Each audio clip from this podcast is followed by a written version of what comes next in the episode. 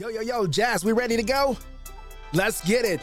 I want you to say it with me on the count of three. One, two, three. Life of Lists. Let's go. Don't let the moments past you. Grab you a pen in the pad. Life is moving too fast. Slow down, live you a life of list. Don't let this moment past you. Grab you a pen in the pad. Life is moving too fast. Slow down, live you a life of bliss. What's up? What's up? What's up? It's your boy Derek Sire here on another episode of My Life of List. If you do not have the book, you can go to Amazon and get it, or you can hit me up uh, in the, the chat section, find me on social media, something where you can get this book because you cannot listen to the podcast without getting the book. Just want to shout out possibilities for hosting this, paradigm shift for powering it, uh, and of course, got to give a shout out to DJ Jazz on the ones and twos. I said I was going to start shouting her out. She's actually not here producing this one today.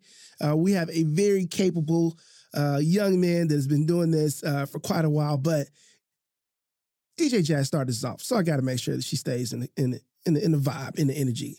Uh, so uh, this this episode is called Snuggle Time. This is going to be chapter 14 for those that are following us. And you know, I can't go forward without going back and giving you uh, the the story. So, when I was younger, uh, my dad and I were huge snugglers. And for those of you that are listening, you know that I'm a big fan of my dad. I was talking to my mom the other day, and she was like, "You never talk about me. You know, people don't know me." I'm like, "Of course, people know I got a mom. People love you if they know you. They not. I'm just saying, not enough people talk about dads. And so I talk about my dad a lot. Anyhow, me and my dad were huge snugglers, right? And it wasn't like a traditional snuggle because my dad is too much of a man's man for that. I mean, he was just over the top snapback hat. Uh, he had long hair on his shoulders, cigarette hanging from his lip, you know, drove a truck, uh, you know, worked since he was the age of 12. Like he was just like a man's man. And so uh, the way that we would snuggle, his compromise is that he would lay down and watch TV and he would lay on his side. And I would crawl up on his side as he was laying on his right side, and I would like just lay on his left side, right? It's it became more comfortable than initially was. And the older I got, of course, you know, we weren't snuggling like that, but uh, it, it was just something that we did. We just hung out and we watched TV, and um, you know, I got to to hear him interact with the the people on on the the TV tube, and you know, I got to see my dad do something that he didn't do often, which was lay down and rest and just kind of chill. Uh, and, and whenever I think about snuggling with my son, uh, I think about back to my dad, right? And so uh, at the time that I wrote this this particular chapter, it's probably about 15, 16, 17 years later. And I'm definitely not the man's man that my dad is. Like I'm a full-on snuggler. Like I will lay on my back and I will grab my son or my daughter and I'll put them in my armpit and lay their head on my chest. And uh, we will watch TV and I'll ask them about their day and I'm rubbing their hair and I'm rubbing their back and I'm patting them on their bottom and I'm tickling them. Like I'm, my dad would, my dad would not do that. But uh, here I am with my own kids and I just pull them in. Um, and as, as, as my son is, is laying on me, um, he's, he's younger. He's probably about five or six. Uh, inevitably, because I got a big belly, his son would just, uh, his, my son's hand would just creep across my belly and his his pinky finger would always find a way to my belly button. I mean, for some reason, his, his, finger would always, and keep in mind, you know, I'm 265, 270. Like I'm a big guy, which means I got a pretty big belly button, right? And so his his hand would just creep across my stomach. Just I'm laying shirtless, you know, he's laying, he would just, his hand would just crawl across my belly, and somehow his pinky would find uh would find my belly button. And even as I tell the story now, I'm just so glad. I'm so grateful for how uh, affectionate um, I, I, get to be with my with my kids. And you know, my dad in his own way was affectionate as well. He's not he's not affectionate in the same way that I am, but for him, my dad, uh, even in, in the moments where he was correcting me and holding me close like I can remember how much it took for him to slow down and open up.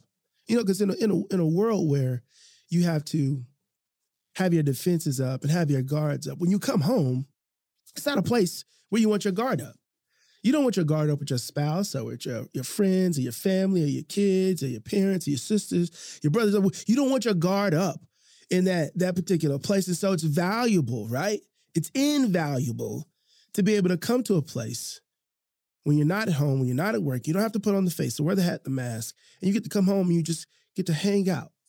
And my dad, I'd like to think that I was one of his safe places where he allowed me to snuggle up close to him, uh, whether it was actually physically or whether it was emotionally or mentally or spiritually. My dad allowed me to get in close. And it's something that I absolutely love being able to do, not only with, with my, my friends and my family, but more specifically, my kids. My kids. You know, I, I could throw out um, stereotypes of men and how they interact with their kids. And I'm sure there are some statistics that would support any negative stereotype that I throw out. But I want to I want to throw out something that's maybe not a statistics, a, a statistics, but something that is something personal to me. I'm surrounded by dads that are involved, that are present, that are, are leading uh, their their children and showing them the way, uh, but also allowing them to explore within safe boundaries. They give them room and they give them space. And I know oftentimes when we use this word snuggle or cuddling, uh, we we it's a physical term. Uh, but the more I understood my dad, the more I understood that getting close to him wasn't always necessarily physical. And more and more than that, I appreciated how he would let me close to him spiritually or mentally or emotionally. And so that's where I want to settle today. I want to talk about why it's so important for parents to allow their children not only to be close to them, but for allow those children to be close to other people. Uh, my dad sat me down one time, and I don't know if I shared this story on here, uh, but uh, he used to keep his wallet around the house, and in his wallet was uh, this particular time was a wad of money. I mean, as a as an eight year old, nine year old, ten year old, you see a bunch of twenties and fifties and hundred dollar bills. You thinking, man, we rich, and I knew we weren't rich because the side of town that we lived on and the houses, you know, around us. And I'd seen big houses before and I'd seen our house. And so I know our house wasn't as big as theirs, but I don't know that I, I, I knew the concept of poverty or that we were poor. But I did know that I didn't really want for anything. And that at this particular time, my dad had a lot of money in, in his wallet. And so I went up to dad and I said, Man, dad, that's a lot of money. He was like, Where? I was like, In your wallet. And he said, You think that's a lot of money? I said, Yeah. So he says, Come here. And he sits me down at the table and he pulled me in really close. Listen, I'm not talking about physically, right? It wasn't like we were sitting side by side at the table, but this was a moment where my dad pulled me in emotionally, mentally, right? Financially. And he pulled that money out of that wallet and he laid it across the table, right? And he said, Let's count this money up. It ended up being 16, 17, 1800 dollars. And over the next few minutes, my dad said, You get to keep anything that's left. I said, okay, bet. I love this game. And so uh, he said, all right, give me $600 for rent. And so I said, okay, $600. So I still got money left. And then he went to car note. He went to gas, electricity, groceries. He went to insurance, phone, like that just went down the list. And at the end of that 16, 17, 1800 dollars, there was a $20 bill left. And he said, son, I haven't even ate yet. What am I supposed to take to work? Now, I know some of you are cringing right now listening to this because you don't want to pull your kid into this world of money, into this world of stress. I know that it's very important for kids to stay kids as long as they can stay kids, right? We don't want them worrying about money. We want them to watch cartoons and go to school and play hard and show up for sports. And we know we want them to, to be kids as long as they can be kids because when you when you get in this adult world, it, it, can be cruel. There's lots of good things in the world, but uh, there's also debt, and there's also insurance, and there's also death and violence, and there's people who don't have your best interest in mind, and there's thieves, and there's car wrecks, and there's you know there's all these things that can potentially steal our innocence, and more specifically, the innocence of our children. But I want to encourage you all, maybe not in the way that my father did,